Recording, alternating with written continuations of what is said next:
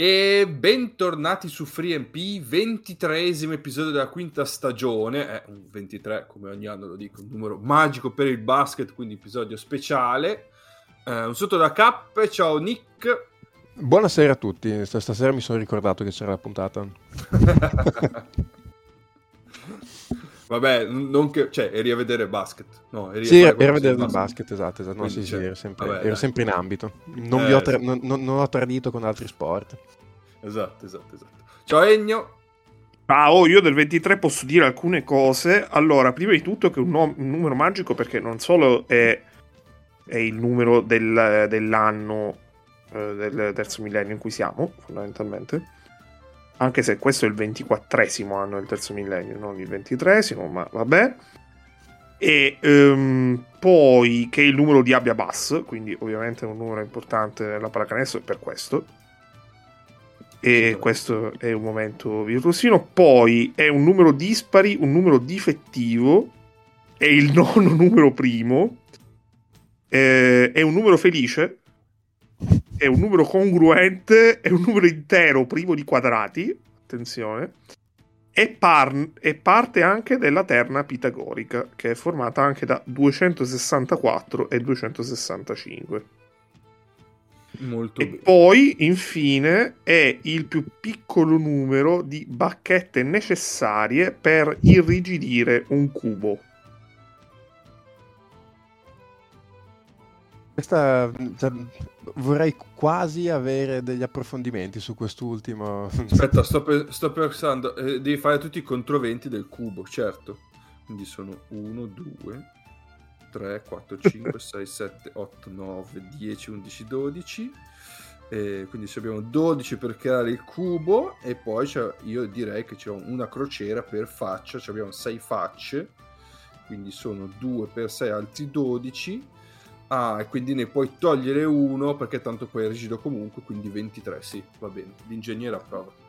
Che voi, Molto voi bene. che noi qua prendiamo la gente a caso, ma c'è una selezione rigidissima al podcast, eh, cioè, curriculum, voti minimi di laurea per entrare, e qui vedete, è, è, questo è direttamente il direttore, quindi pensate la scure su di noi collaboratori come può essere calata a livello di colloquio. no, di, di però però voglio dire una cosa, perché se facessimo solo uh, una lista di proprietà matematiche del numero 23, eh, saremmo la coppia carbonio di un altro podcast e noi non copiamo, noi al massimo imitiamo, perché eh, come dice Daniele Luttazzi, e, ehm, e, quindi possiamo dire qualcosa brevemente di cultura popolare o di cultura generale sul numero 23.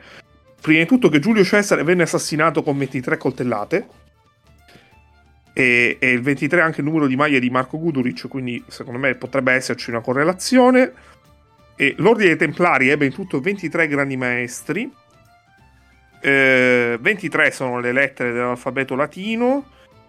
Eh, nel film Split il protagonista ha 23 differenti personalità.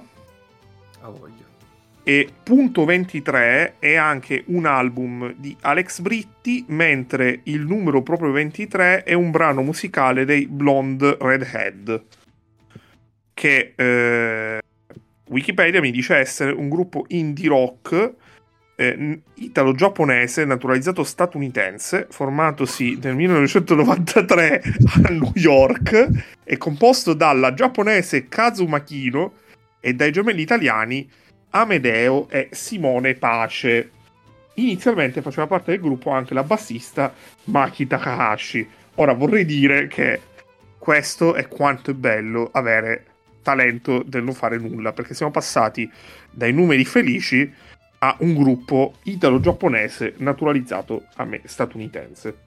Voi capite gli effetti collaterali delle finestre FIBA, che, co- che cosa generano, i mostri che generano. Esatto, esatto, esatto, esatto.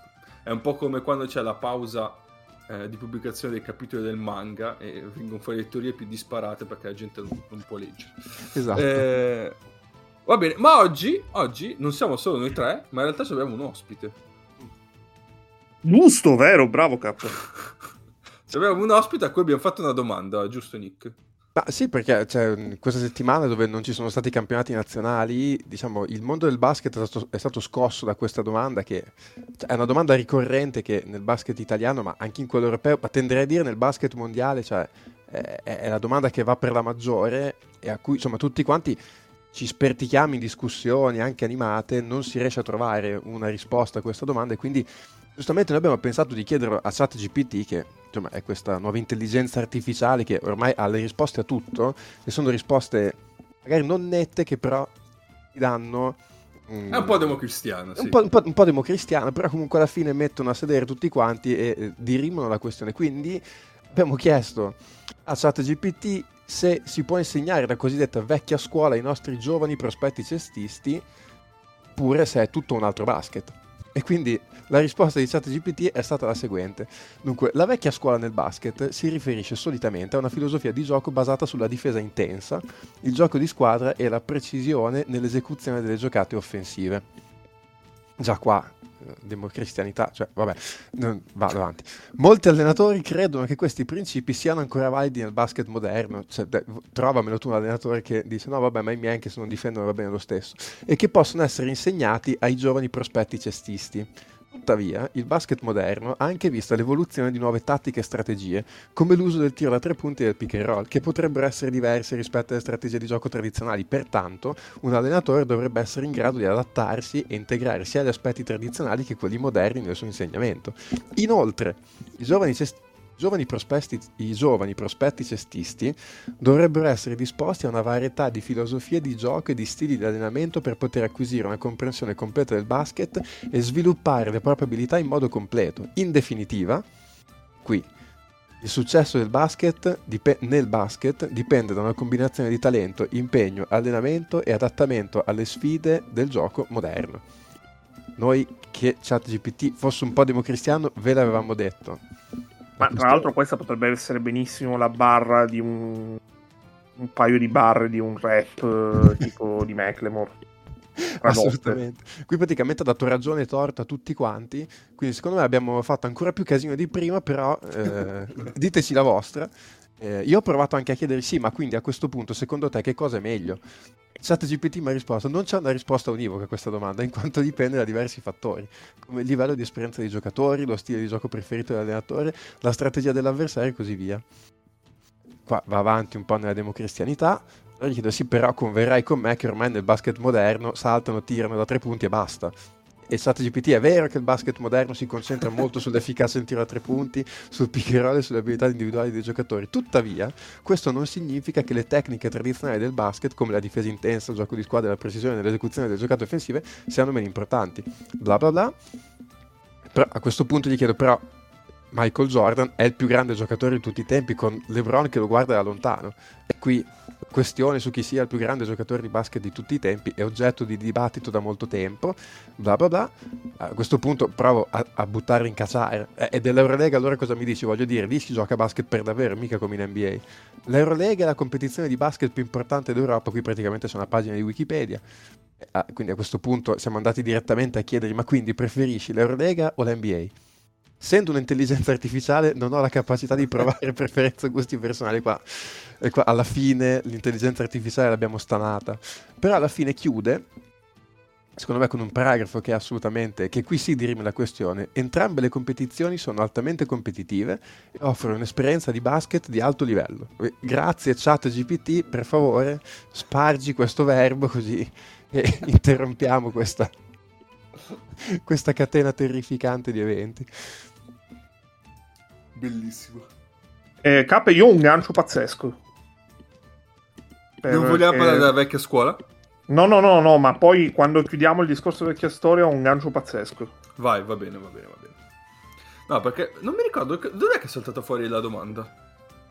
Ma io l'avevo letta su. Mh, mm, avevo visto uno screenshot su Twitter di qualcuno che l'aveva chiesto.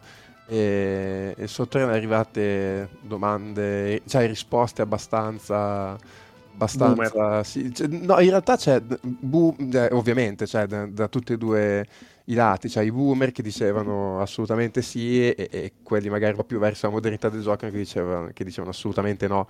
Eh, perché tanto poi alla fine sì, il, il problema lì è che si creano poi queste fazioni totali, assolute, cioè alla fine cioè, che cos'è sì, la vecchia scuola? Cioè, appunto, la vecchia scuola è la difesa intensa e l'esecuzione dei giochi. Cioè, non mi sembra che nella, nella pallacanestro moderna le squadre forti Manchi. non difendano e non eseguono i giochi. Eh, non tirare da tre punti, eh, vabbè, hanno messo il tiro da tre punti, eh, vale un punto in più, si tira da tre punti. Cioè, da quel punto di vista, io lo dico sempre: se, se si gioca in un certo modo, non è che è perché si vuole far torta a qualcuno e perché probabilmente ci si è accorti a fuori di ripetizioni che forse è un modo più efficiente di giocare. Io ti ricordo che qualcuno ha detto che un tiro da qualunque posizione c'è sempre il 50% di entrare o meno. Quindi... Giustamente. Quindi, Questa cioè... cosa è bellissima. Eh. Ecco. La vecchia scuola. Mi... Quando l'ho letta la prima volta mi è venuto in mente i due vecchietti eh, che sono seduti sulla panchina alla fine del film incred- degli incredibili che fanno eh questa è la vecchia scuola e questa potrebbe essere anche copertina già sì esatto esatto. quella della vecchia scuola la vecchia scuola. Che poi c'è il problema il problema oddio cioè, quello che mi fa cadere le balle ogni volta è che poi c'è sempre cazzo questo scontro tra sì. i vecchi, cioè i boomer e i millennial praticamente. Eh... A me la cosa che, che, fa paura è che vedo eh, generazioni nostre che cominciano a dire ah, questa NBA non è come la mia NBA che è la NBA dei primi anni 2000 che cioè la NBA dei primi anni 2000 ve la ricordate anche voi con le partite ai 70 punti che cioè, era una roba che la gente si sparava su, su, su, sui piedi cioè, va bene ok adesso forse siamo andati all'altra parte ma cioè, le partite di 48 minuti a 70 punti era una roba che non si poteva vedere con le squadre che letteralmente camminavano in campo sembrava quella partita da high school che mh, mm, avevano pubblicato il video in time lapse uh, 20 giorni fa che finisce 4 a 2 di high school in Oklahoma cioè una roba terrificante. Eh, quest- questa cosa per cui bisogna sempre idolatrare il passato e in più ho avuto recentemente una discussione su questo argomento eh, quello che secondo me la gente perde è la, l'esposizione che ha l'NBA oggi e l'esposizione che aveva l'NBA negli anni 80 e 90 in Italia cioè eh, io parlavo l'altro giorno con una persona e gli dicevo cioè tu pensa se oggi invece che vedere tutto di tutti ogni singolo frame di qualsiasi azione di qualsiasi partita, tu pensa se ogni settimana vedessi solo Boston Philadelphia e che ne so, Memphis Denver e NBA Action. Buono, cosa penseresti dell'NBA? È chiaro che se ti cominciano a far vedere anche i Orlando Houston con giocatori che riceve, si inciampa, cade per terra e perdono quattro palloni di fila, dice ah, che schifo che fa l'NBA.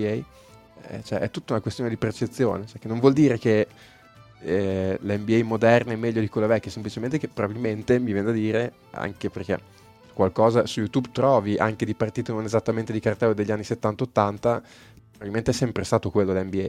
E per me che chiaramente se tu vedi sempre solo il meglio di una cosa, ti fai poi un'idea diversa. Quando cominci a vedere anche il peggio, ti accorgi che eh, non è tutto oro quel che luccica e vale per tutte le competizioni. Già, già, già, già esattamente. Oh, poi c'è sempre Clippers Kings 175-176. Sì. e mettiamo la pietra tombale sulla vecchia scuola. Ecco.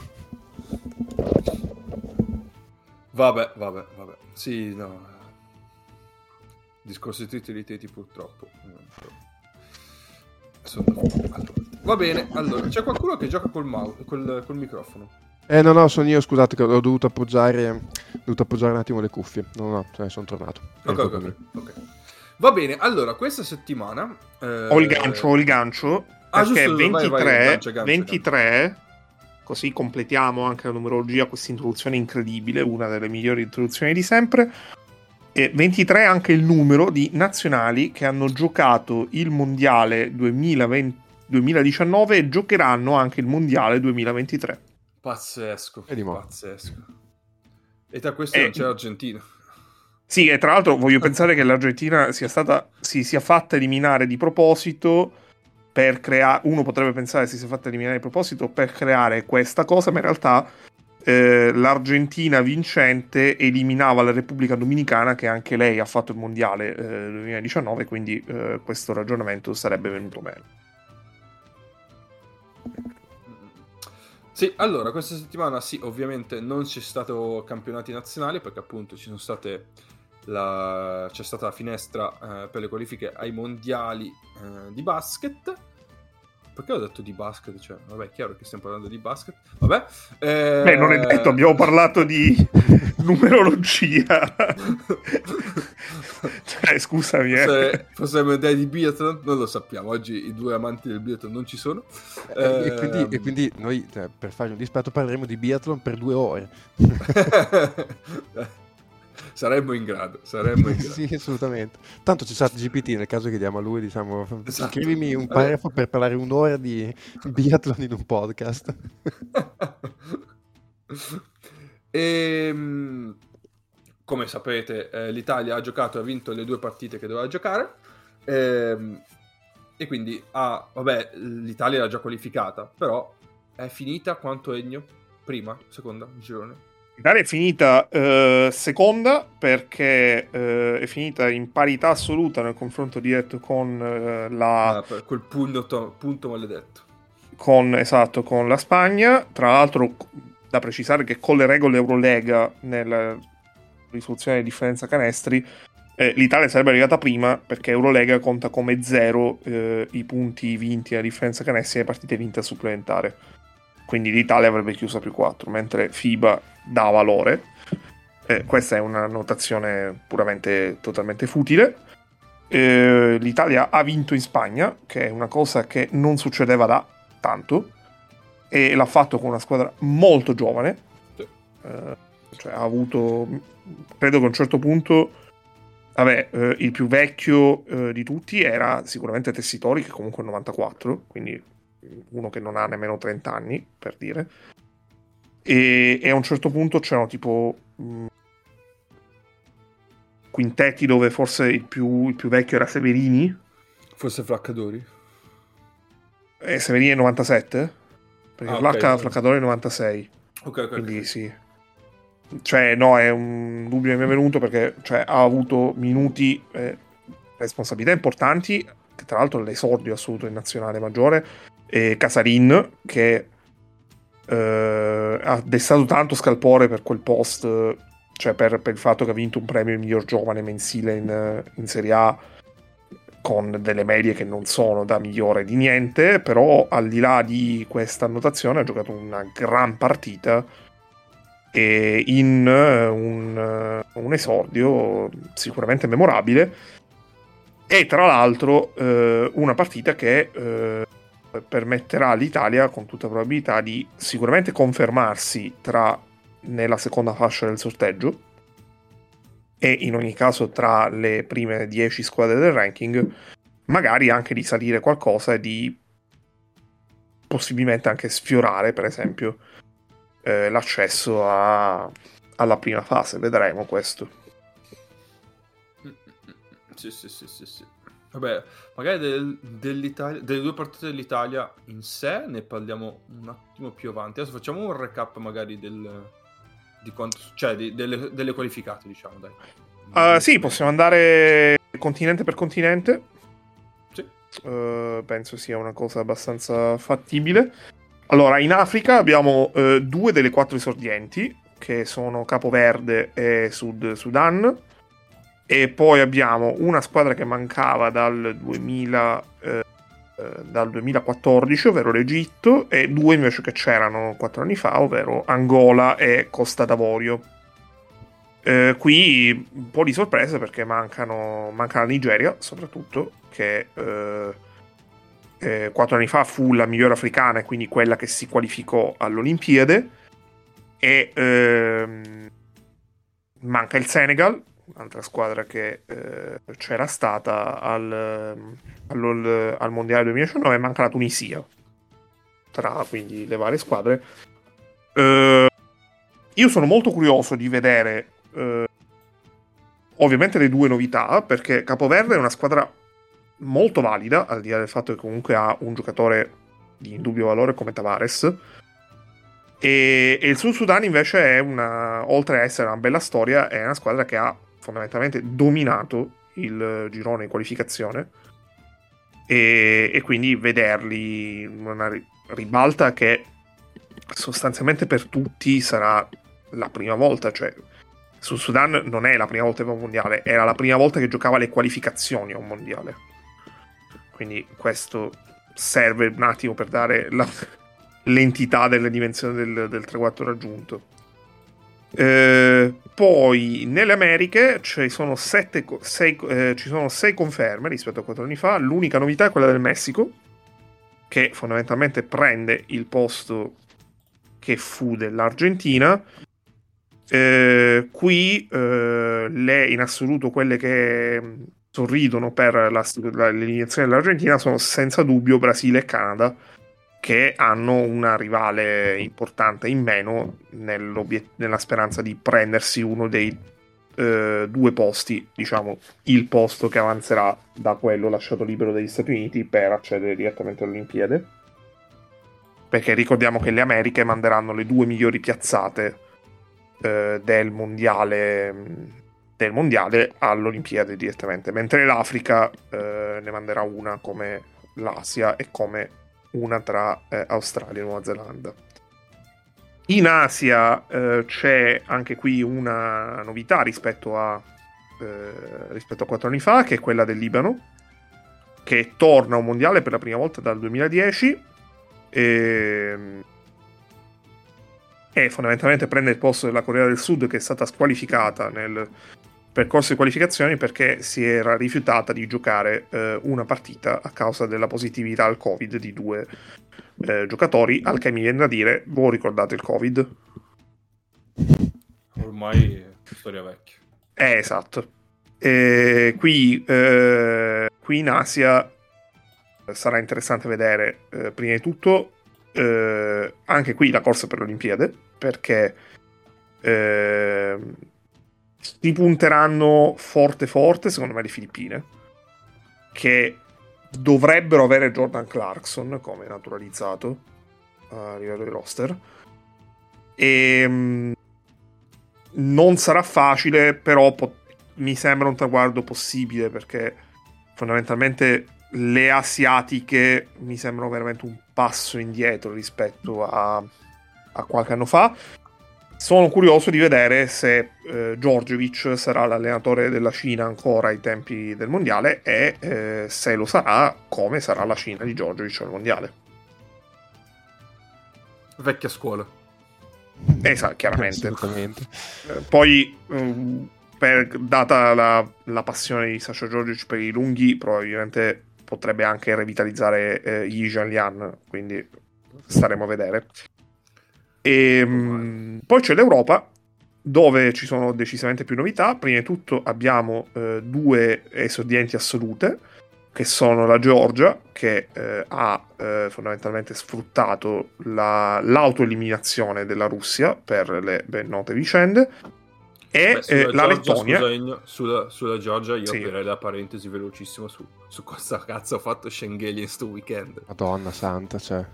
Ha fatto il famoso 3 in 4 giorni. back giocato... to back to back to back. Sì, ha, fa- ha, fatto giovedì in Olanda, venerdì a Bologna contro, in maglia Virtus contro Basconia e domenica in casa contro la Finlandia. E credo giocando sempre intorno ai 30 minuti, tra l'altro perché anche nella partita col Basconia non ha giocato 30, ma secondo vado a memoria, ma per me 20-25 li ha giocati. Poraccio. Poraccio davvero. Lì, allora, qui quando si, si, si, dice sempre più spesso che ormai non c'è più attaccamento alla maglia della nazionale, ecco, a Schengen non si può dire questo. Ma infatti qua, e questa è una cosa che in realtà ero curioso perché poi non è che abbia seguito molto, quindi non so, cioè, eh, com'è andata? Perché nel senso qui è, immagino che sia stato Schengelia che, ha, che si è impuntato per giocare con la nazionale, perché comunque ho visto che non, tu, cioè, sì. non tutti i giocatori... Già, già lo aveva fatto con, quando giocava al Sesca. Qua ha messo ah. una clausola nel contratto, mi ricordo. Che lui voleva assolutamente mm. giocare con la nazionale. Sì, sì, sì. Eh, Quindi... che ce ne sono stati comunque di altri che non sono andati. Poi, vabbè, dipende anche sempre tanto se ti stai giocando qualcosa oppure no, ovviamente. Se, chiaramente la Georgia si giocava al passaggio del turno, quindi. giusto, cioè, da un certo punto di vista è anche giusto e legittimo che sia andato. Magari so, il, un giocatore di un'altra nazionale che magari la nazionale era già qualificata non si giocava niente, non aveva neanche tanto senso per andare a fare dei minuti in nazionale, magari 20 ore dopo giocare in Eurolega. Mm, in realtà poi io ho scoperto che per esempio oggi ha giocato Voigtman. E tra l'altro con la nazionale, tipo, cioè... ha fatto tipo tripla doppia. Sì, ha fatto quasi tripla doppia, ma... E io quando ho detto, ho detto eh? ma più che altro perché, cioè, la Germania veramente non si giocava niente. E probabilmente ha detto, sai che voglio giocare una partita. Cioè, nel senso, se gli serve per prendere fiducia, cioè, a me fa piacerissimo, sinceramente, rivedere Voigtman eh, tornare un po' ai suoi livelli perché è un giocatore meraviglioso e a me mi aveva veramente intristito la prima parte di stagione vederlo così, proprio in, in un fosso incredibile, cioè tornare, comunque le ultime partite ha ripreso fiducia, sta rimettendo il tiro, si sta tornando ad essere un po' il Voigtman che avevamo conosciuto, mi fa da, da appassionato molto piacere perché è un giocatore meraviglioso da vedere. Sì, sì, sì, sì.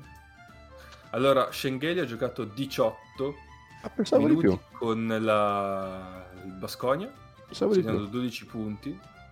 Invece ha giocato uh, 30 con l'Olanda e 33 con l'Islanda, mm. facendo 25-20. Tra l'altro nella prima ha fatto anche 10, 10, su 12 ai tiri liberi, che mh, mm, quest'anno i tiri liberi è un po' una tragedia con la Virtus, eh, quindi...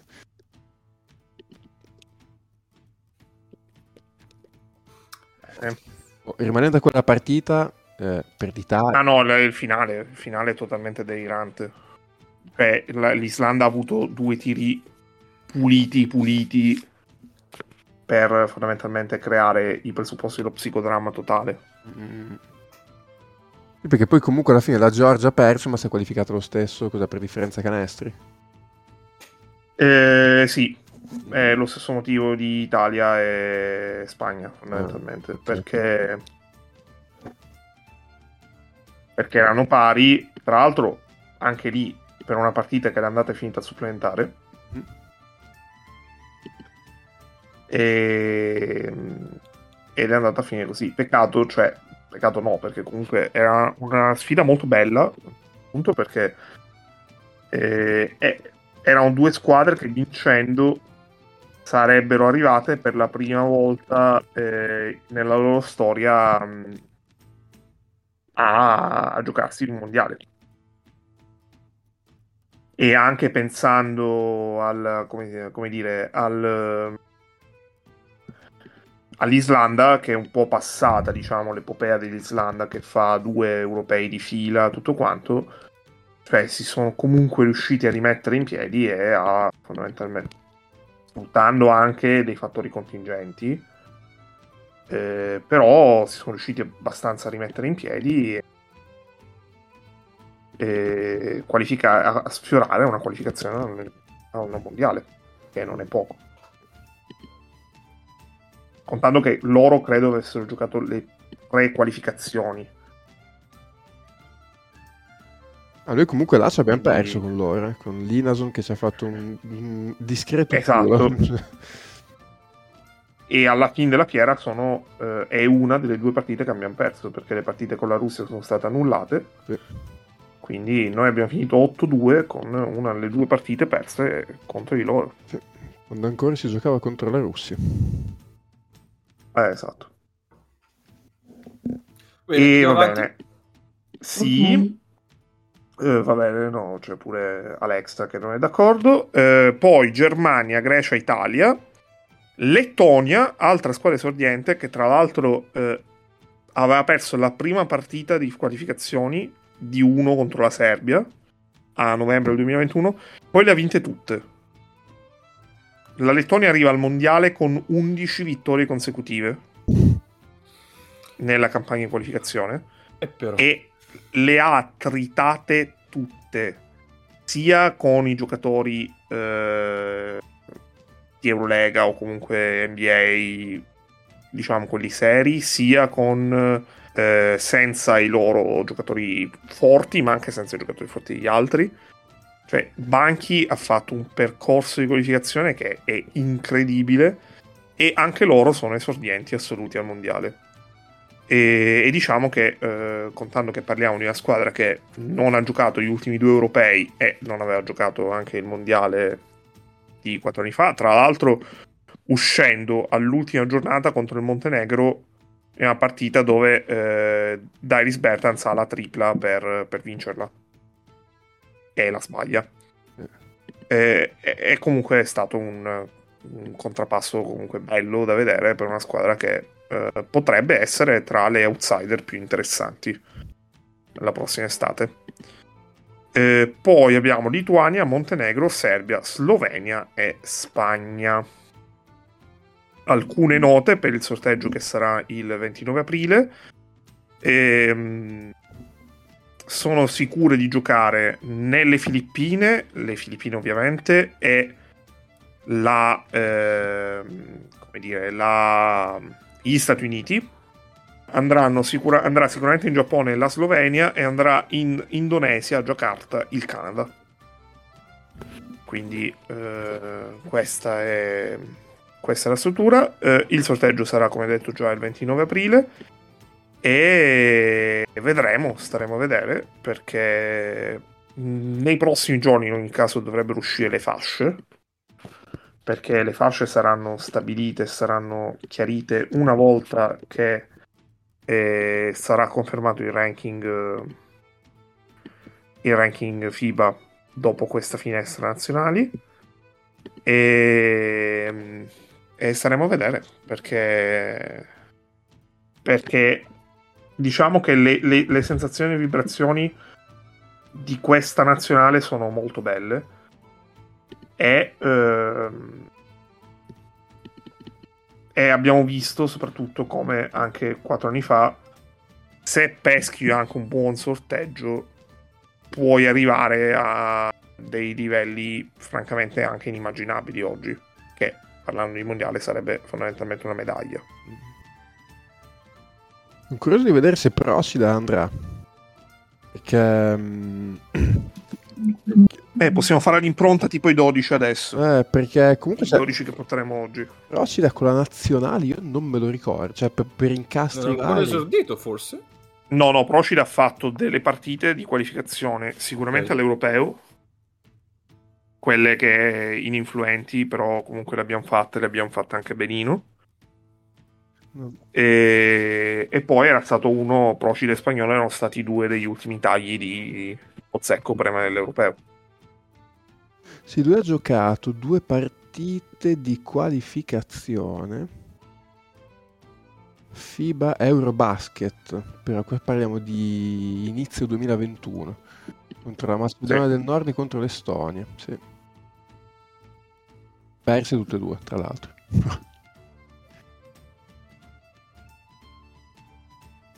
No, sicuramente è interessante, eh, è interessante che l'Italia abbia un...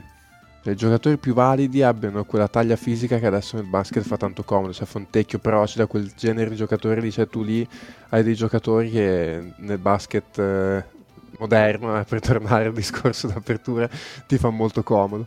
E, ehm, poi comunque, vabbè, insomma, in, queste, in, queste in questa finestra qua hai cominciato anche a vedere anche altri giocatori, cioè io per dire Bortolani è uno che a questo livello lo aspetto sempre tanto perché comunque è un giocatore che il fisico e il talento ce l'ha, poi adesso dubito che sarà, sarà buono per, per, il mondiale, però comunque vedi che dietro eh, c'è qualcosa, poi è chiaro che le finestre tendono a ingannare perché il livello è molto, molto verso il basso. Eh però comunque sì. eh, Mannion ti tornerà utile, appunto, prima parlavamo di Virtus, Basconia, eh, cioè, se Abbas continua sul, sulla scia della partita che ha giocato col Basconia, un giocatore che ti torna non utile di più anche in nazionale, sempre per tornare a quello specimen di giocatore, l'ala che ti può marcare magari due o tre ruoli, che in attacco può fare tante cose.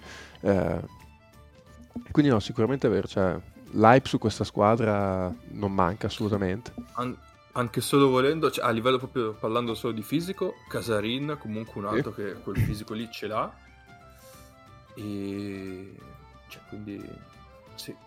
Sì, sì, da vedere anche cosa faranno con Spagnolo, anche se Spagnolo comunque secondo me eh, nel momento in cui hai Mannion eh, sei un po'... Cioè, sei, cioè, rischi di, di, avere un po' un doppione nel senso che comunque eh, giocatori con tendenze diverse, però comunque giocatori giovani che devono maturare esperienza, Mannion magari eh, a livello di nazionale ha già fatto qualcosina in più, quindi eh, nel breve probabilmente c'è più spazio per Mannion. Mi sembra anche che Pozzecco con Mannion abbia un rapporto di fiducia abbastanza già sviluppato.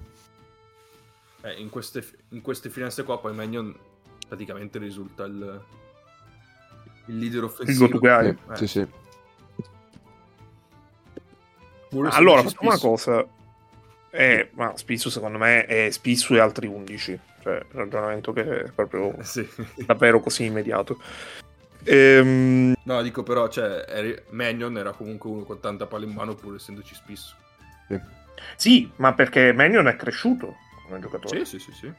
Cioè, eh, io credo che mh, mm, quest'anno sto leggendo veramente tante, tante robe anche su eh, Scariolo che fa giocare poco Mannion, fa giocare... Mm, cioè diciamo che non lo sta gestendo bene, ma secondo me, secondo me lo sta gestendo bene. E secondo me Mannion, questa è una stagione molto molto positiva per lui. Perché lui ha minuti veri in Italia e ho la sensazione che crescendo comunque di condizione tutto, ne avrà sempre di più e ai playoff, se saprà rispondere presente, sarà un fattore. E ha avuto delle partite in Eurolega dove era, era vero, è esistito, mentre l'anno scorso comunque in Eurocup diciamo che era più che altro una comparsa assolutamente, sono d'accordo. Cioè, lì secondo me il problema di Mannion è sempre stato la percezione, cioè con cui è arrivato, di quello che arriva, sposta tutto in tutte le competizioni. In realtà poi, eh, come è normale che sia, c'è cioè un ragazzo di 20-21 anni che aveva bisogno di fare la sua esperienza, che non era mai stato di qua. Secondo me quest'anno ha fatto, hai detto giustamente, ci ha fatto un gradino.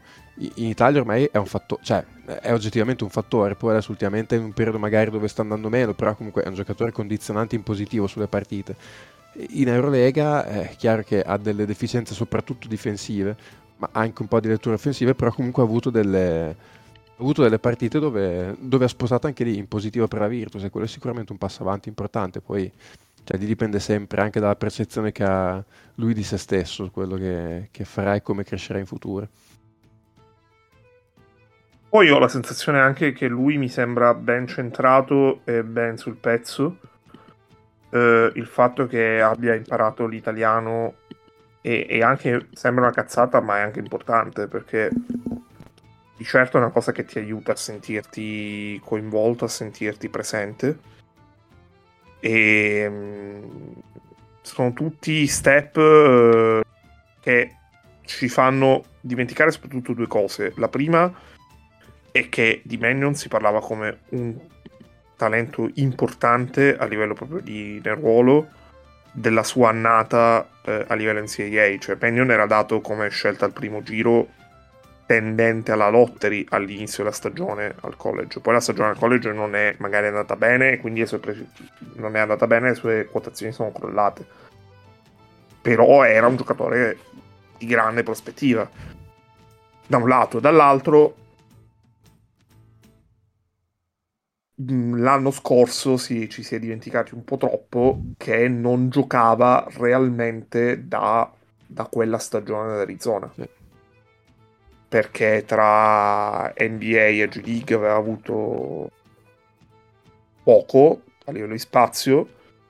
La settimana a Belgrado è stata una settimana fantastica, incredibile, però è stata una settimana e l'Olimpiade l'ha giocata con eh, dei problemi fisici grossi che poi ne hanno fondamentalmente condizionato tutta la stagione. Quest'anno stiamo iniziando a vedere che è un giocatore che se va bene i prossimi dieci anni sono suoi e di spagnolo, almeno se parliamo a livello nazionale.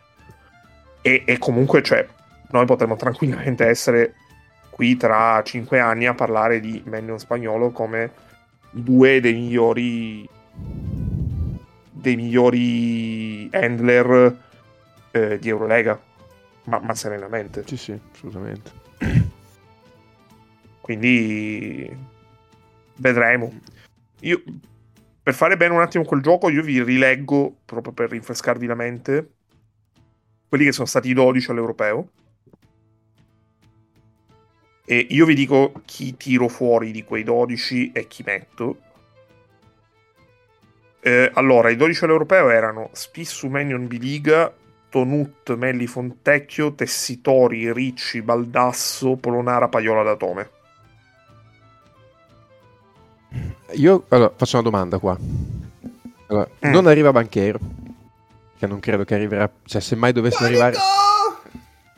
Cioè, come naturalizzato cosa fai? Chiami Petruccelli perché il Petruccelli che si è visto fin qua io un pensierino ce la farei. Poi va bene, abbiamo negli occhi la Coppa Italia dove ha fatto il mostro. No, secondo me, secondo me io continuo a pensare che Petruccelli all'Olimpiade, al Mondiale ti, ti mangiano. Cioè se lo mangiano.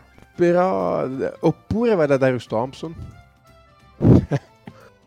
Perché a quel punto, senti, lo fanno tutti. Quello ha detto, mi chiamano, io ascolto.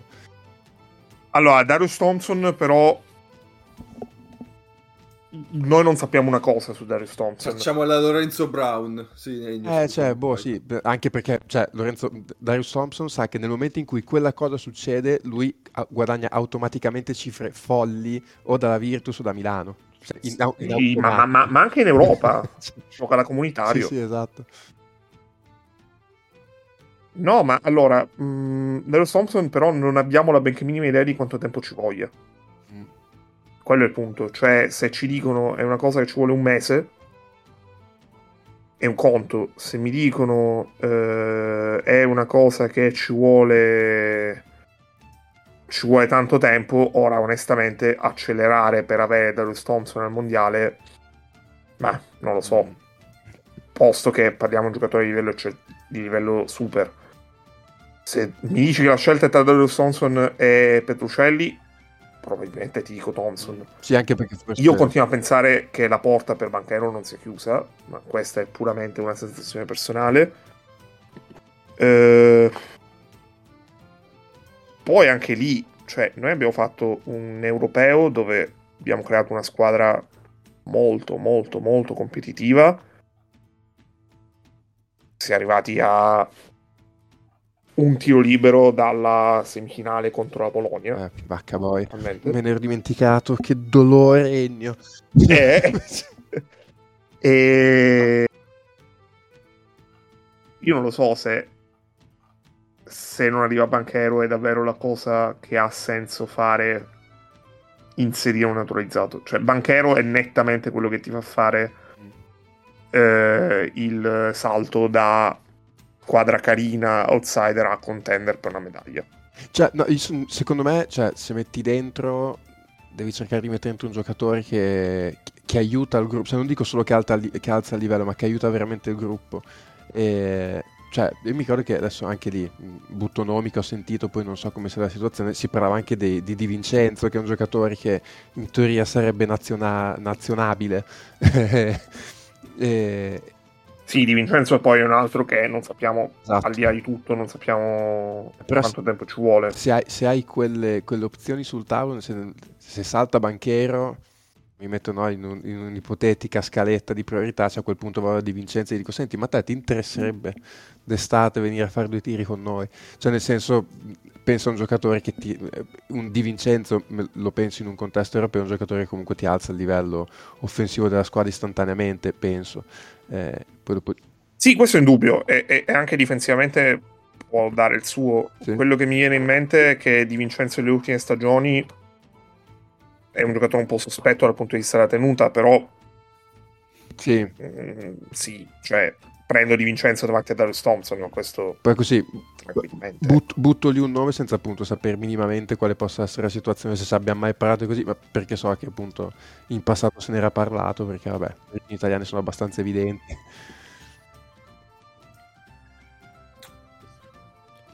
Poi di quei 12... Sì. Eh, ma più che altro di quei 12, allora, al di là del discorso sul naturalizzato, di quei 12 chi tenete?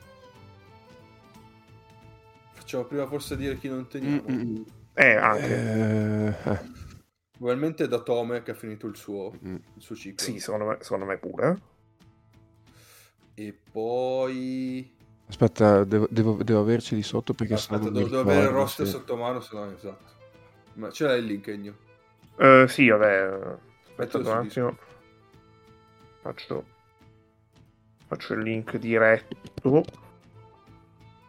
Grandi potenti mezzi. Chat. Però forse ho sbagliato quale chat. Sì, ho sbagliato quale chat. Eh, qual è la chat? Generale, puntato normale.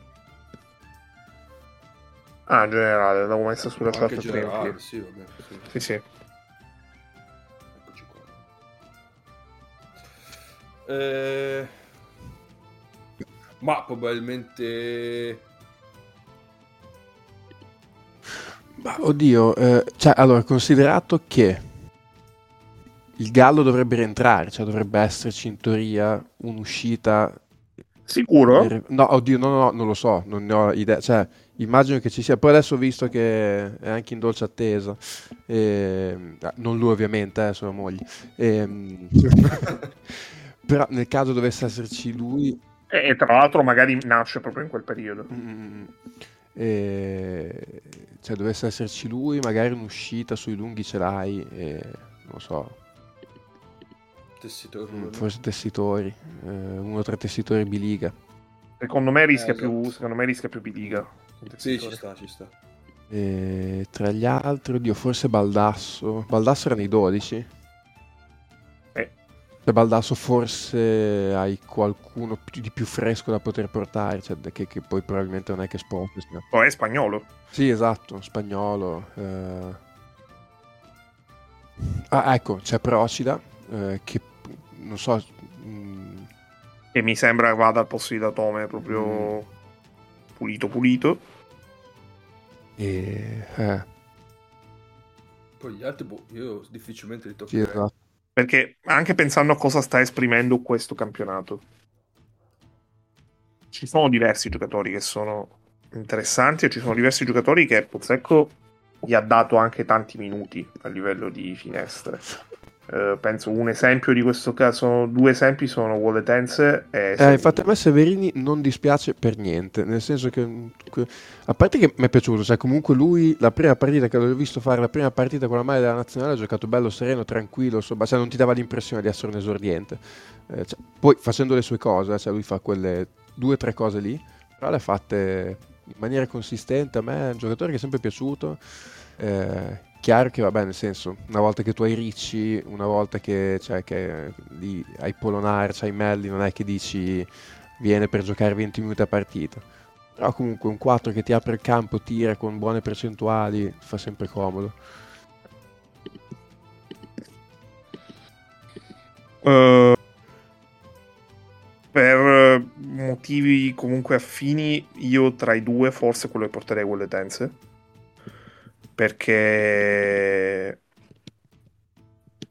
Cioè è probabilmente quello che ti può dare Petrucelli con un po' più di upside e più atletismo.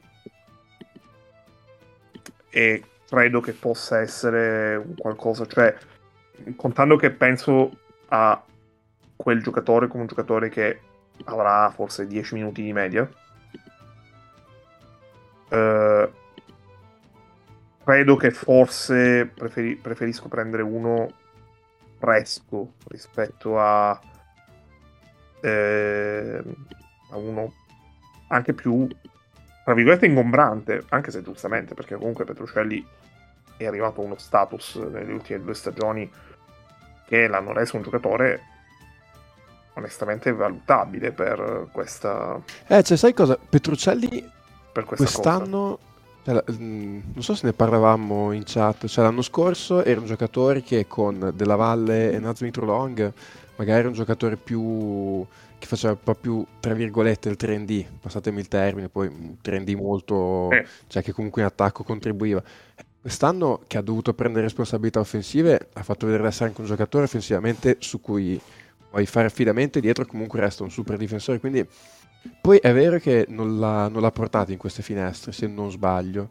Eh, e quindi, cioè, comunque, non, in teoria non c'erano controindicazioni per portarlo, credo. E quindi magari già qui mm, No, però tieni conto che, se non ricordo male, la lista è stata data tipo dopo i quarti, quindi... Okay. Mh, mm, tipo non ha... Uh, vabbè, uno che per esempio poteva magari fare la lista ma che non è andato in lista è stato Achele ma oggi è uscita la notizia che è diventato okay, padre okay.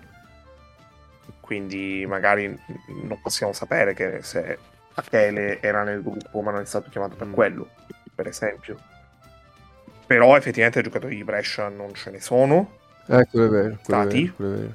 No, perché comunque Petrucciani a me viene da pensare, adesso non mi sta venendo il nome, però è l'esterno che difendeva su tutti della Francia agli ultimi, agli ultimi europei. Eh, esatto, cioè, in, un gioca- in un contesto di livello più alto del suo, era comunque un giocatore che ti faceva stracomodo, difendeva come un matto, faceva tutto, in attacco magari metteva i suoi tiri, forse Petrucciani ha anche più qualità di Tarpei in attacco. Eh, non so. Sì, ma secondo me Tarpei è veramente davanti e dietro. Però è comunque un, è un bel paragone, ci può stare secondo me. Cioè, Tarpei non c'aveva possessi in attacco. Sì, no, esatto, esatto. No. E quindi cioè, gli puoi sem- tranquillamente dare quel ruolo lì a Petrucciani, secondo me. Però sì, è un giocatore che sicuramente è da tenere d'occhio e potrebbe essere nei 12, questo senz'altro. E... Bene, e poi delle altre squadre c'è qualcuna che siete sulla base proprio adesso, senza sapere comunque gironi tutto, siete curiosi di voler vedere? Perché per me, restando comunque l'Europa, sicuramente, vabbè, ribadisco ancora una volta la Lettonia per banchi. Sì. Beh, poi se c'è Porzingis eh, Porzingis... Eh... Sì, secondo me, secondo me, secondo me lo può, cioè, portano i migliori, perché vogliono fare veramente bene. Io... La Finlandia non c'è? Cioè, certo, allora Markkanen certo io lo guardo sempre in contesto team. Eh, dopo l'europeo. dopo l'europeo che ha fatto. Sì, e dopo il fatto che praticamente Markkanen rischia di essere, rischia concretamente di essere gol NBA quest'anno. Eh, beh, vabbè, eh, la Francia penso che non c'è neanche bisogno di dirlo perché rischia di essere una roba fuori di testa la Francia. La Francia ho letto un paio di interviste dove con lei praticamente è convinto e si sono molto sicuri, stanno veramente puntando a farlo, di avere Embiid già quest'estate. Scusa, Embiid, Gobert e Wembanyama? Sì. Da tutti, vabbè. Ma allora, secondo me il discorso su Wembanyama però è interessante perché lui sosteneva come mh, mm, secondo lui Embiid e Wembanyama possono giocare assieme. E, e secondo me ci sta come ragionamento. Che perché giocare assieme sicuramente. E, e, tenendo conto del fatto che Embiid, allora, se la Francia riesce a portarsi Embiid, fanno un capolavoro a livello di Ehm, proprio a livello di gestione, relazione, tutto, che per solo applausi, però sicuramente tipo avrà minutaggio limitato, eccetera, eccetera. Quindi, cioè, Gobert ed Embiid li stagheri. Non credo arriveremo mai al momento futurista con eh, Gobert, Embiid e Wemaniama insieme in campo contemporaneamente. Ecco, mettiamola così. Preghiamo il Dio di no. Sarebbe molto divertente, però. Sarebbe tipo i Monsters, ma nella vita reale. e... e questa è una bella copertina in teoria. Mettere le tre foto e sotto i Monsters come, come abbinamento. Però vediamo, perché anche Wemaniama, cioè...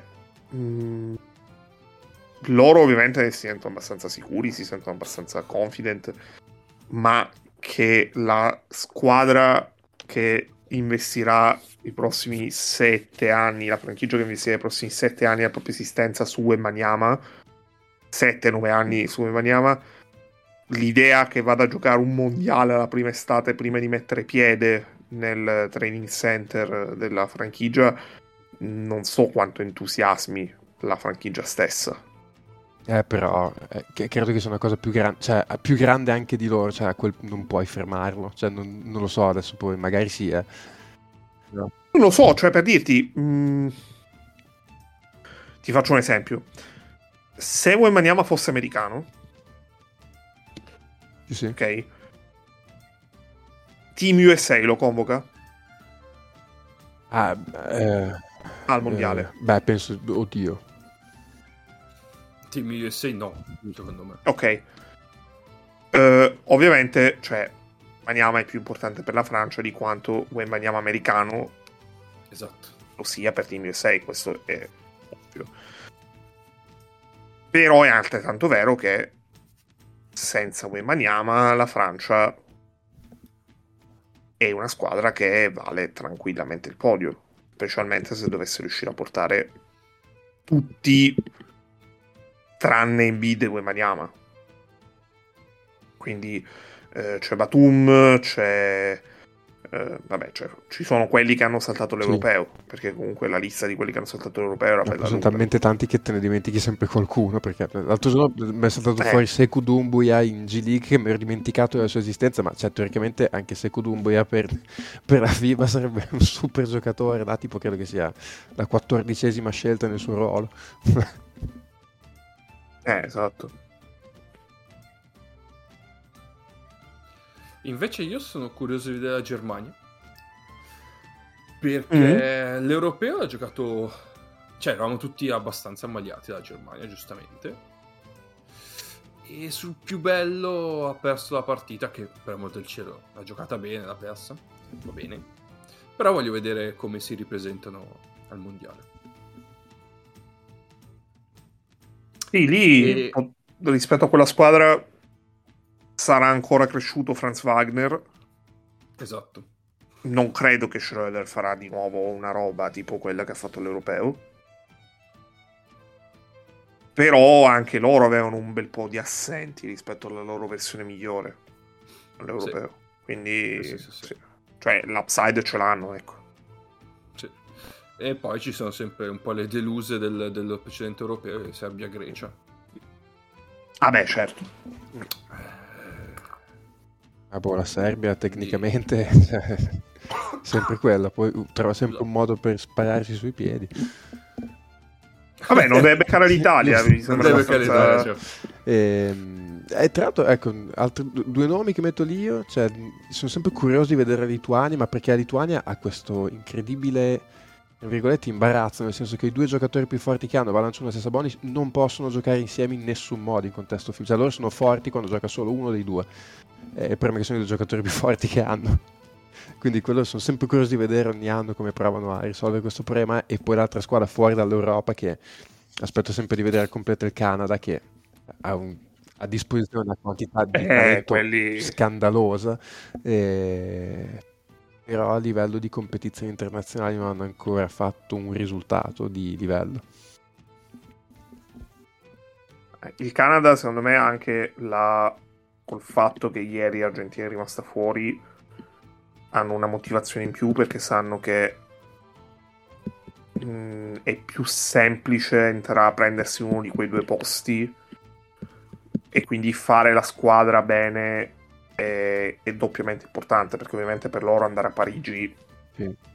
sarebbe tanto Tra l'altro anche perché cioè, il, Canada, il Canada un'Olimpiade è istantaneamente ah, sì, cioè, tra l'altro vedevo, non lo sapevo questo è loro anche Zachidi che è questo lungo che sta distruggendo la NCAA da due anni, lungagnone bianco di 2,20 che probabilmente non giocherà mai in NBA, ma in FIBA è, super, è potenzialmente un super giocatore, non sapevo che fosse canadese. Questi veramente, cioè, l'elenco dei giocatori che hanno giocato per loro negli ultimi due anni è impressionante, cioè, da, a parte, vabbè, c'è il Gilgius Alexander. Eh, e tra l'altro dovrebbe esserci, ha fatto capire che vorrebbe, dovrebbe, vorrebbe sta esserci. giocando una brutta stagione in NBA. Eh. Eh, esatto. E, e, credo tra l'altro il fatto che loro sono la squadra che è tipo la squadra scelta da uno dei paesi ospitanti eh, hanno avuto garanzie sul fatto che, che, ci sia, tipo, ci sia la migliore squadra possibile. Perché questi sono anche discorsi di logiche commerciali e di vendita del prodotto. E ovviamente, cioè, al pubblico di Giacarta, se tu gli vendi, ah, viene il canale di, di Shai Gilgaus Alexander Pochettino, Meno. ok. sì, sì, ma cioè, puntando... Viene il canale di Corey Joseph, magari... Meno. La profondità c'è da, Benton, poi hanno Olinick, che è un altro giocatore che contesto FIBA cioè, rischia di essere un'arma illegale. Eh, vabbè, Kyle Wilcher, Trey Belanes, Dwight Powell, altro giocatore che a livello FIBA aiuto, eh, chi c'è? Corey Joseph, Nikhil Alexander Walker, cioè aiuto veramente. E poi quelli, cioè teoricamente anche RJ Barrett, no? Canadese. Sì, cioè, sì, sì cioè, certo. aiuto davvero. Ha fatto il preolimpico ecco. RJ Barrett. E, e poi un'altra, vabbè, prendo all'Europa, quella che è sicuramente più interessante, eh, ovviamente fuori dagli Stati Uniti, è l'Australia. Ah sì, certo. Eh, premesso che non credo proprio che vedremo Simmons, ma anche tipo se ci aggiungi alla squadra la squadra dell'Olimpiade già magari è più calzante rispetto alla squadra del, del mondiale, perché la squadra del mondiale, per esempio, c'era ancora Bogut, mm. per citarne uno, eh, ma avevo ricordato Andrew Bogut, eh, però per esempio c'è, c'è Giddy, mm. eh, sempre sì. restando ai Thunder, che, che sarebbe molto molto carino, molto bello da vedere, ecco, in contesto sì. FIBA, perché secondo me Giddy in un contesto FIBA ma, ma fa tripla doppia di media. Molto probabile. E la fa di là, cioè vabbè, non di media. E, a momenti la fa di là, però di qua veramente eh, è una roba... È, è tipo Calates con gli steroidi. Ci sta. E, ehm, ok, io ho... Eh, allora, un punto su una cosa che si giocherà pure, una competizione per nazionali che si giocherà pure la prossima estate, di cui nessuno parla, che nessuno conosce probabilmente. No, no, sempre nazionali maggiori. Eh, voi sapevate dell'esistenza dei tornei pre-pre-olimpici? Vabbè, sono quelli di mm, fare le amichevoline di, di preparazione. Il no, no, no, no. Acropoli. No, no, sono sono dei nuovi tornei, praticamente. Allora, mh, quattro anni fa c'era stata un, un, po' di clamore per il fatto che, tipo, eh, le non qualificate al mondiale avevano tipo una wild card, alcune avevano una wild card per giocare al preolimpico. Cioè, la Slovenia è riuscita ad andare alle Olimpiadi perché ha avuto la wild card per giocare al preolimpico, poi ha vinto il preolimpico. Quest'anno basta wildcard, si parla solamente di merito sportivo. Ah no, aspetta, mi ricordo Quindi FIBA qualcosa, ha... sì, può essere. FIBA ha creato un torneo pre-preolimpico con le squadre eliminate nella seconda fase delle qualificazioni mondiali, cioè quelle che si sono chiuse stasera fondamentalmente, più altre 12 squadre scelte in base al ranking FIBA con una rappresentatività per continenti. E, ehm, queste sono in tutto 40 squadre che vanno a formare 8 tornei, cioè 5 tornei da 8. Le 5 vincitrici saranno tra le 24 squadre che andranno a giocare il preolimpico. Cioè, queste squadre qua chi c'è? Micronesia, il Citrullistan. E... No, allora io vi leggo, vi leggo le 40 squadre perché sono veramente pazzesche. Allora, inizio la, inizio la lista facile. L'Europa. In Europa abbiamo Belgio, Turchia, Gran Bretagna, Estonia, Israele, Svezia, Ungheria, Bosnia, Repubblica Ceca, Islanda, Ucraina e Pensavo Olanda. Peggio. In aggiunta a queste si aggiungono le tre vincitrici dei gironi qualificazioni alle qualificazioni dell'Europeo, ovvero Macedonia del Nord, Portogallo e Polonia, più in teoria la Russia, che sarebbe la, l'europea migliore non qualificata. Per ovvi motivi la Russia non dovrebbe far parte di questo discorso. Il 28 aprile, cioè fra due mesi, dovrebbero escluderla definitivamente e dopo la Russia la prima in lizza è la Croazia. Quindi la Croazia riesce a rientrare con un con ripescaggio del ripescaggio. Questo con un penso... sistema di specchi e leve complicato. No, eh, esatto, penso la dica lunghissima. la dica lunghissima sulle condizioni in cui versa la Croazia in questo momento a livello nazionale.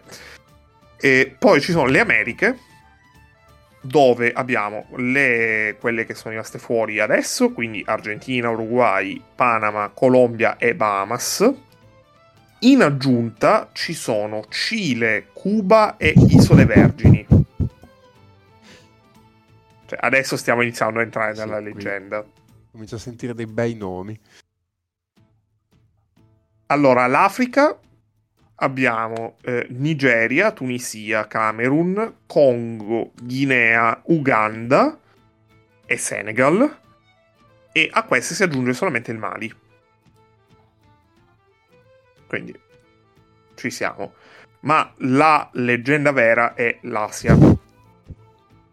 Allora, l'Asia Vai. abbiamo Arabia Saudita, India, Bahrain e Kazakistan, che sono quelle che hanno fatto la seconda fase di qualificazione mondiale. Cioè, abbiamo corso il rischio di vedere l'Arabia Saudita al mondiale e a questo punto mi chiedo se avevano intenzione di portare Cristiano Ronaldo come uno dei 12 giocatori. Tanto l'elevazione comunque quella di un giocatore di basket praticamente. E ehm, poi in aggiunta abbiamo Corea del Sud, quindi dopo essere stata esclusa per il Covid riesce a rientrare dalla finestra. Indonesia, Taipei e Siria.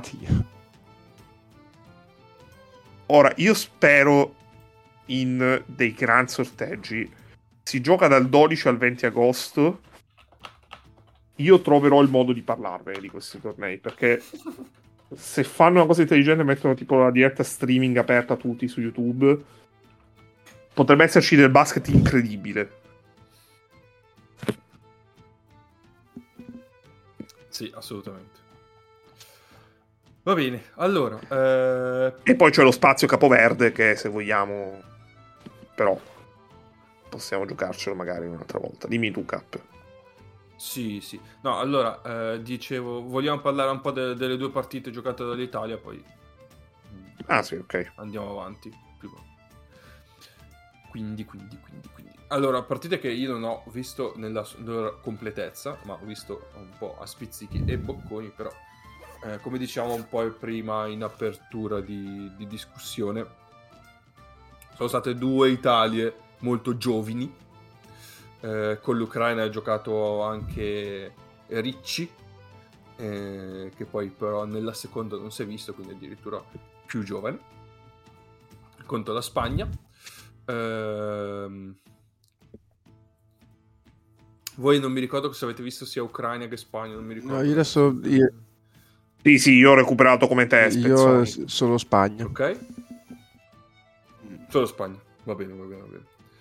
Beh, parliamo un po'... Io parlerei con... più che altro di quella con la Spagna, perché è stata probabilmente quella un po' più interessante, seppur quella meno... Oddio, meno importante no, perché valeva il primo posto alla fine. Eh, quindi... Sì, più che altro non... l'Ucraina con l'Italia si giocava qualcosa. Sì, quindi... sì, sì. Sì, sì. Però dico, entrambe si giocavano qualcosa in Italia-Spagna, mentre in Italia Ucraina diciamo solo l'Ucraina. Vabbè, comunque. Ehm... Contro la Spagna si sono viste due nazionali, perché non solo l'Italia, ma anche Scariolo ha buttato dentro una nazionale molto giovane. E mm. abbiamo mm. eh, lato Italia, eh, chiaramente ha spiccato la prestazione di Caruso, che è stato molto bravo nel farsi trovare fronto eh, sotto canestro, eh, perché buona parte dei suoi punti sono arrivati in appoggi completamente da solo, eh, soprattutto nel secondo tempo, quando la Spagna c'è stato un momento in cui aveva, era completamente annebbiata e eh, strano da dirsi, ma una squadra di Scariolo in quel momento non sapeva come difendere, cioè incredibile. Eh, però appunto c'è stato quel momento lì in cui Caruso si è ritrovato due o tre volte sotto canestro da solo. Eh, anche bravi chi l'ha servito come flaccadori nel tovallo lì, però c'era qualcosa che non aveva funzionato nelle rotazioni difensive della Spagna.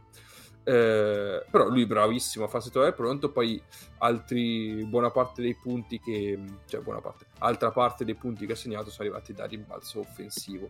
Comunque sicuramente una prestazione ottima. E poi mi ricordo anche eh, di due canestri di Casarina assolutamente due tabellate dalla grazia. Una, ta- una tripla di tabella ma proprio che è ancora lì che vibra probabilmente ho dovuto allargare l'inquadratura per farcelo stare dentro quel tiro lì a un certo punto. Esatto. E poi un tiro in penetrazione che ha lanciato su una preghiera adesso non saprei neanche descrivere il come cazzo si è ritrovato in aria e l'ha buttato dentro. Io dopo quel canestro ho detto, vabbè, questa la vinciamo. Mm, non avevo dubbi che l'avremmo vinta. E... Ehm, quindi, cioè, mm, comunque sono stati dei buonissimi contributi dalla panchina per entrambi. Abbiamo già parlato un po' di Severini, eh, che dove Metti sta e il suo contributo solidissimo a rimbalzo lo ha dato. E, e poi chiaramente Manion che con l'Ucraina mm, aveva fatto tipo mi, 16 punti nel primo, tempo, nel primo quarto, una roba così. Sì, con, eh, l'Ucraina, con l'Ucraina non ha dominato sì. ha fatto il cazzo che voleva. esatto. Mentre con la Spagna, chiaramente, eh, anche perché c'era di fronte Alberto Diaz, che vabbè, comunque è uscito per 5 falli proprio perché stava marcando eh, Magnon. Eh, Ah, quindi, e, sì, e, questo avuto... tanto, e, questo dice tanto, anche su quello che è Manion a questo livello. Esatto, esatto, esatto. Eh, quindi ha fatto un po' più di fatica, giustamente, però comunque, eh, come dicevamo in apertura di puntata, è, è, uno che è diventato il leader di questa squadra a livello offensivo è un, è un ruolo che riesce a ricoprire tutto sommato eh, abbastanza bene in queste fasi di qualificazione. Voi volete aggiungere qualcos'altro? Ditemi pure è che Caruso, cioè, mi sembra che fitti bene con questo, con questo, tipo di squadra, in generale un po' come gioca quest'Italia, nel senso che è una squadra che anche nella sua diciamo, condizione finale migliore comunque tende ad alzare i ritmi, ad, a prendere molti tiri da fuori generano più chance di rimbalzi in attacco e se c'è una cosa che Caruso fa molto bene è andare a rimbalzi in attacco e, e, e quindi chissà magari cioè, anche più avanti chissà magari potrebbe far comodo. Però anche nella partita con la Spagna dove comunque eh, hai vinto anche perché hai avuto belle percentuali da tre punti hanno fatto canestro da tre punti intanto e comunque tendenzialmente ha alzato il ritmo, lui mh, mm, è bravissimo a girare attorno a canestro, poi eh, magari non ha ancora una struttura fisica molto solida, robusta, però cioè, va a toccare tutti i palloni, è lungo, li va a prendere lui, e quindi da quel punto di vista lì mh, mm, offensivamente si inserisce, si è inserito molto bene in questa configurazione di squadra. E, appunto di Severini hai detto, mi è a me, cioè, insomma, è un giocatore che, che, fa il suo, che prende i suoi tiri, insomma, mi è piaciuto molto. Bene anche Visconti, che, che, che ha avuto un sì. buon impatto sulla partita. Loro erano molto sperimentali, anche loro. Eh, a un certo punto si sono messi 3-2 in difesa, e, però anche contro la zona hai tendenzialmente attaccato bene. Tra l'altro, quello è stato il momento in cui poi è entrato Caruso nel secondo tempo che appunto ti ha fatto comodo perché ti ha dato qualche linea profonda di ricezione, fatto, eh, di ricezione in aria, ha fatto anche un bel canestro, tra l'altro in post basso, ricevendo, facendo un paio di palleggi, tenendo scudo col corpo e finendo di sinistro tra l'altro. E, ehm, e quindi no, no, cioè, assolutamente è una bella impressione che appunto per come hai gestito la partita eh, anche perché appunto cioè, di là, al di là delle loro defezioni comunque avevi una squadra con un allenatore che ha provato a complicarti da un certo punto difensivamente sei sempre stato abbastanza presente e... ma speriamo che dia fiducia. Poi è chiaro che sappiamo che cioè, di questo roster qua magari non ne resteranno molte alla fine. Chiaro, chiaro, chiaro, chiaro. va bene niente Altro da dire? No, avete detto tutto voi, shit. Mm. Boh, direi che possiamo chiudere la finestra allora. La chiudiamo con Capoverde? La chiudiamo con Capoverde, vai, vai, vai. Allora, Capoverde che eh, è il più piccolo paese nella storia a qualificarsi per un mondiale di basket, superando tra l'altro il Montenegro e eh, esultando anche lui per la vittoria della Georgia, perché nel caso in cui eh, l'Islanda si fosse qualificata, l'Islanda avrebbe rubato il record di Capoverde che sarebbe durato tipo un'ora, perché Islanda-Georgia è finita un'ora dopo eh, la partita di Capoverde contro la Costa d'Avorio. Allora, innanzitutto è uno stato insulare dell'Africa occidentale, è abitato da circa 500.000 persone ed è costituito da un arcipelago di 10 isole vulcaniche, di cui però eh, di cui 9 su 10 sono abitate. Quindi eh, non sono tipo le Egadi, cioè le Olie, dove sono, eh, c- ci sono meno is- cioè la percentuale delle isole non abitate è maggiore. Ehm, è il punto più... Eh, la, allora, l'arcipelago prende il nome dalla penisola di Capoverde, che è il punto più occidentale dell'Africa continentale. Eh, è un paese che, nonostante abbia avuto una storia abbastanza turbolenta, non ha mai avuto in realtà eh, dei problemi anche a livello di democrazia particolari. Eh, la lingua ufficiale è il portoghese, ma si parla anche molto il ca- creolo capoverdiano, che è una lingua derivata. Eh, si studia anche molto il francese e l'inglese.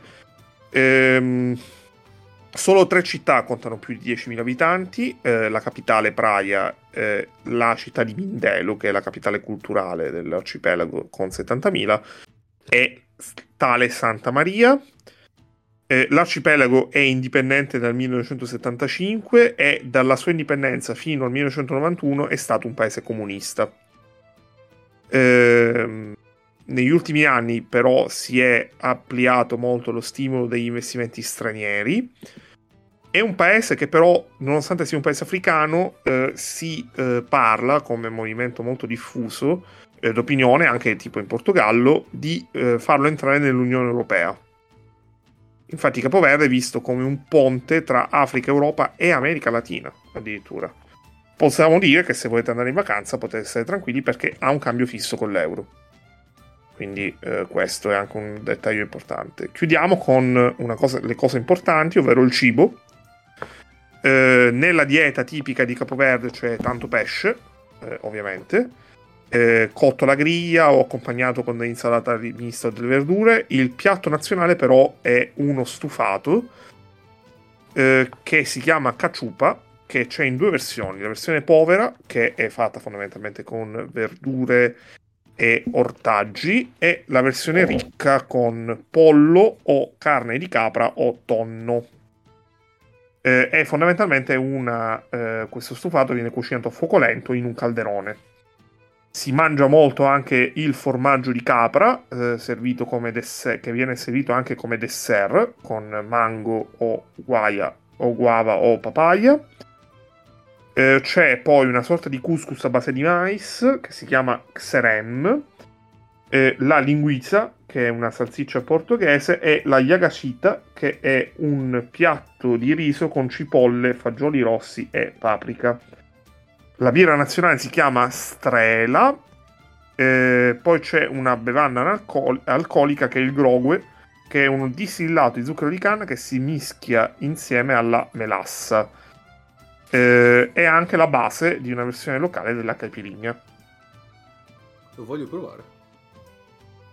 Sì, infatti a leggere, a parte vabbè, i piatti mi sembrano anche molto buoni, mm, al di là magari qualche cosa un po' colest- con tanto colesterolo, però mi sembra una cucina di base interessante. E... Comunque pensate... Ah, sì, vai, finisci, finisci. Però sì, le cose da bere sembrano molto, molto intriganti, sì, sì. Ne, ne, ne, ne. Comunque pensate il paradosso, il paese più piccolo che porterà il giocatore più grande. Vero. Bravo, esatto. Ah, va bene, va bene, va bene. Allora, eh... ah, che ora abbiamo iniziato? Ma Nick, vuoi dire, visto che l'hai mm. vista dal vivo, vuoi dire qualcosa sulla Virtus? O... Ma, eh, sì, devo dire, cioè, risposta anche a livello mentale non scontato dopo la finale di Coppa Italia. Eh, ho giocato una partita veramente solida, eh, appunto poi con tutte le problematiche che potevi avere, eh, Scariola ha tirato fuori secondo me appunto la matta dal cilindro mettendo in quintetta bassa a uomo su Howard e, e poi de, e tra l'altro c'è che ha fatto un super lavoro su Howard perché Howard alla fine ha avuto un momento in cui ha preso fuoco a modo suo nel terzo quarto Eh, ma, eh, ma, era un momento in cui Abbas era in panchina, cioè finché Abbas è stato in panchina Howard più o meno non ha, non ha visto palla e tra l'altro ha avuto pure problemi di falli perché poi Abbas tra l'altro in attacco ha fatto anche 10-12 punti. Ehm, quello diciamo è stata la notizia più importante della serata. Eh, ha continuato a fare molto bene Bellinelli, che comunque adesso è, è in una condizione fisica perché è un giocatore determinante anche in Eurolega in attacco e oggettivamente ha fatto veramente molto bene. Poi vabbè, eh, contestualmente arriva tipo credo il season high di Gedraitis come dicevo trovate il giocatore che ha marcato da Bellinelli troverete il top score di serata però come anche qui dicevo altre volte finché comunque in attacco produce in quel modo lì mh, mm, benissimo. Eh, ci sono stati alcuni momenti cioè, Beh, la bilancia, la bilancia sì, esatto, o, o, quantomeno è pari, che comunque va bene. Eh, perché comunque avere un giocatore che in certi momenti ti smuove l'attacco, che comunque ha dei momenti la Virtus in cui tende un po' a piantarsi in attacco, mh, comunque ti fa comodo al netto della difesa. Eh, ci sono stati due o tre momenti tragicomici di Jaite che è, cioè, è, in un momento di, di, condizione di forma veramente... Cioè, ha, ha alternato possessi in attacco dove ha fatto cose che ha detto oh finalmente ha errori da tipo prima divisione, da CSI in difesa, è stata un'azione dove eh, prende rimbalzo, un bel rimbalzo, sbaglia l'apertura, la passa in mano a, a Basconia.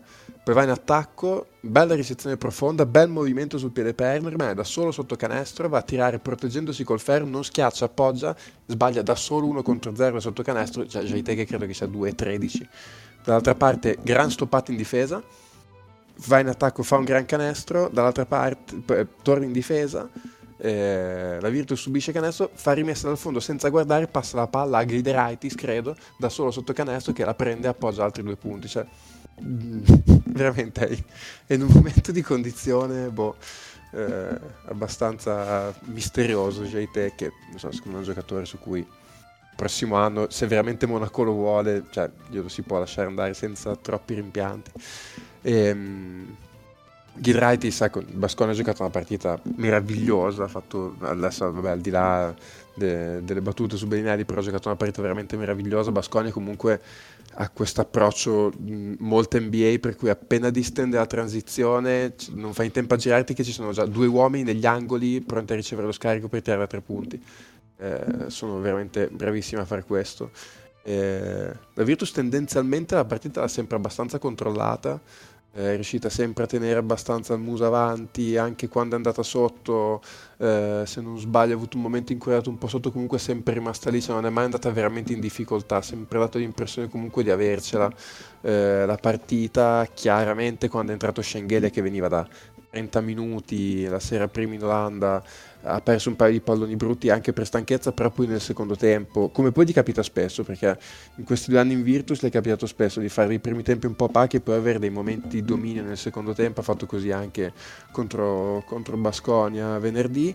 Eh, c'è stato questo inconveniente fantastico, tra l'altro eh, era arrivato lunga la partita e mi ha salvato blackout per cui sono saltate le luci e, e, la partita, ma dopo due minuti di partita sono saltate le luci dentro il palazzo dello sport e sono rimasti fermi dieci minuti, cosa che mi ha permesso di arrivare sostanzialmente senza perdermi niente, solo che il, il problema era che era saltata la luce quando hanno ricominciato a giocare era tornata la luce dei, dei, riflettori, ma non andava il tabellone, non c'era luce del tabellone e non andava neanche il, il, microfono dello speaker. Quindi io sostanzialmente ho visto 10 minuti di partita in realtà senza sapere il risultato perché mi mancava quello che era successo nei primi due minuti, quindi a un certo punto poi hanno receso il tabellone ed erano 13 pari e, ed è stato abbastanza surreale. E, ehm, e, niente, insomma, la Virtus alla fine comunque resta in corsa così perché adesso c'è tipo un mega gruppo a 13-12, mi pare 6 squadre, e poi c'è la Virtus che credo che sia rimasta l'unica a 12-13 e adesso c'è la trasferta col Fener che insomma adesso diventano importanti. La Virtus adesso ne ha, se non sbaglio, 3 in casa e 6 anche l'Efes che è 12-12, okay. che è una partita in ehm, meno. La Virtus che è tipo Real Madrid, okay. credo però. Sì, sì, esatto, deve recuperare con Real. E, um, la Virtus credo che adesso ne abbia un calendario un po' così così, nel senso che ne ha tre in casa e sei in trasferta. Poi le sei in trasferta c'è la partita con l'Alba, c'è l'ultima con Milano che eh, è un'incognita, cioè bisogna vedere se sarà una partita. No, ma in casa no, Milano? in casa Milano, no. fuori casa vai a Berlino, vai a Valencia, Fenerbahce, Efes, eh, in casa hai Milano. Tel Aviv esatto, e Monaco. Tel Aviv e Monaco, cioè oggettivamente eh, cioè, devi cercare di vincere boh, almeno, almeno 5 partite di queste 9, almeno, forse meglio 6. Eh, in casa hai Milano, Real e terza non me la ricordo. Eh, in, teoria in casa dovresti cercare di fare 3 su 3. Eh, per, me, per me sarà vincere con Real, eh, ovviamente. E, ehm, insomma, secondo me resta un'impresa abbastanza impossibile. Mm, però comunque ecco, la cosa buona per la Virtus dopo 25 partite comunque essere ancora qua a parlare di una qualificazione che è comunque tecnicamente ancora possibile. Cioè, credo che l'obiettivo reale della stagione più che effettivamente andare ai playoff fosse questo e oggettivamente contro il mio pronostico perché non pensavo che ci sarebbero arrivati, ci sono arrivati mh, oggettivamente giocando anche momenti di, di buona pallacanestro venerdì.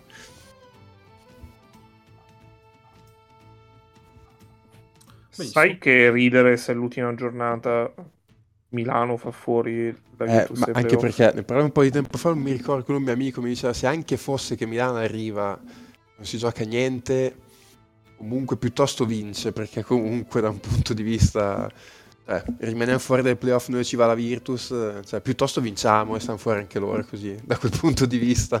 Non abbiamo problemi di paragoni. Però ecco non so eh, secondo me la Virtus fa fatica ad arrivare all'ultima ancora in corsa secondo me perché ha un calendario oggettivamente complicato.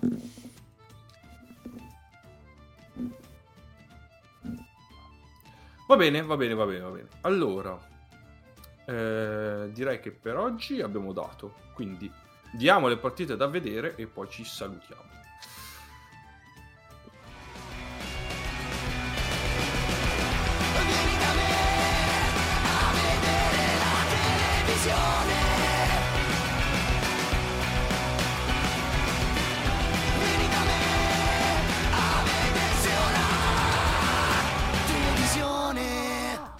che cazzo te guardi.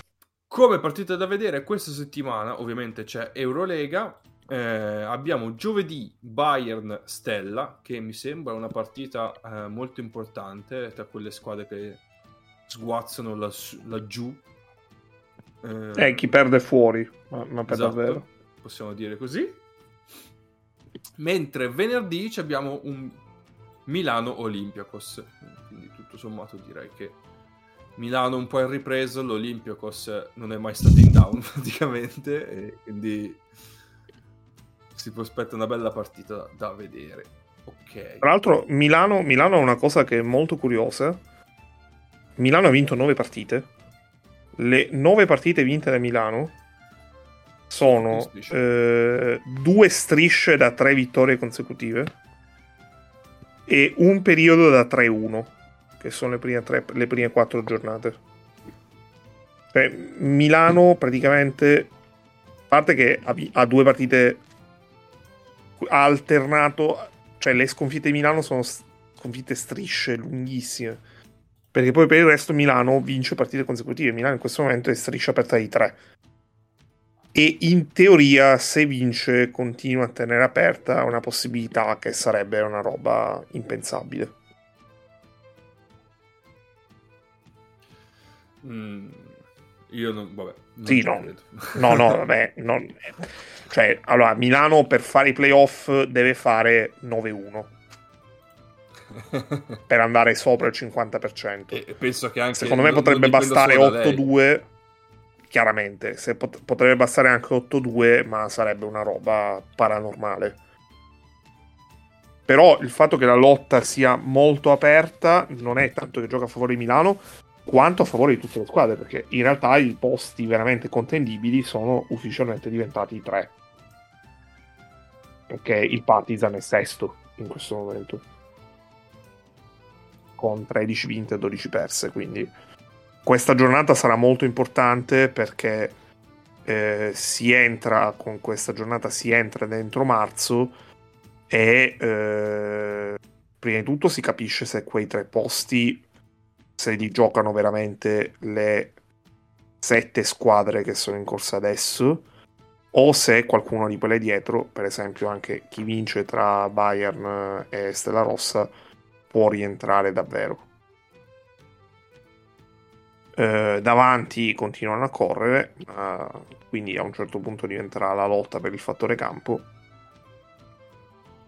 Perché sono 5 squadre per 4 posti, però si sta delineando una, un finale di stagione molto bello. Questo Sì, senz'altro. Va bene, direi che per oggi è tutto, quindi ci possiamo salutare e ci diamo appuntamento ovviamente a settimana prossima. Guardate basket e stateci bene. Ciao. Ciao. Ciao ciao.